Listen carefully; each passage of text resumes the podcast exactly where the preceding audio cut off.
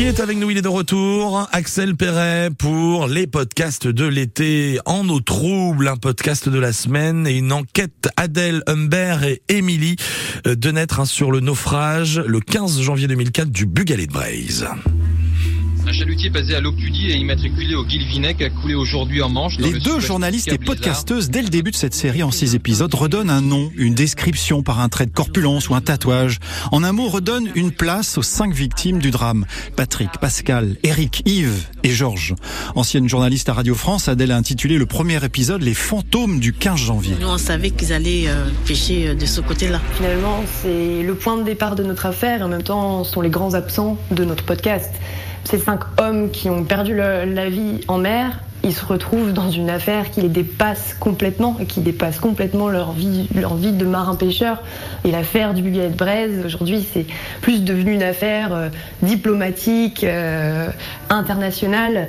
On voulait vraiment remettre aussi euh, ces hommes-là au, au cœur de notre, de notre travail et de notre enquête. Barbe et moustache taillée grise. Yves porte des piercings aux oreilles et son corps est tatoué aux deux bras. Une rose et une femme multicolore à droite, un enfant qui fait du stop sur le bras gauche.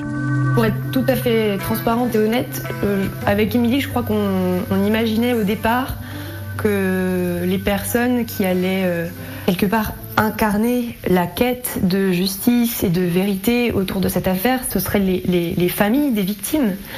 Mais voilà, ces, familles-là, pour, pour plein de raisons, euh, n'ont toujours accepté de nous rencontrer ou de nous parler. Et finalement, c'est la communauté des marins-pêcheurs, que ce soit les marins-pêcheurs euh, français, britanniques. Vraiment, ils nous ont tous très bien accueillis euh, et ils ont complètement porté cette quête parce que tous nous ont dit, en fait, ça aurait pu être moi.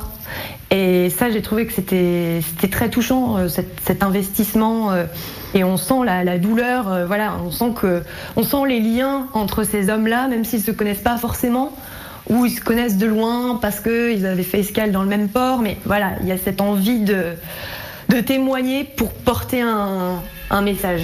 Le juge français demande à l'Égypte d'interroger le capitaine du Seattle Trader, mais elle refuse. On nous trouble, un podcast d'enquête et d'hommage sur le naufrage du Bugalet de Braise à écouter sur Insider Podcast et Spotify.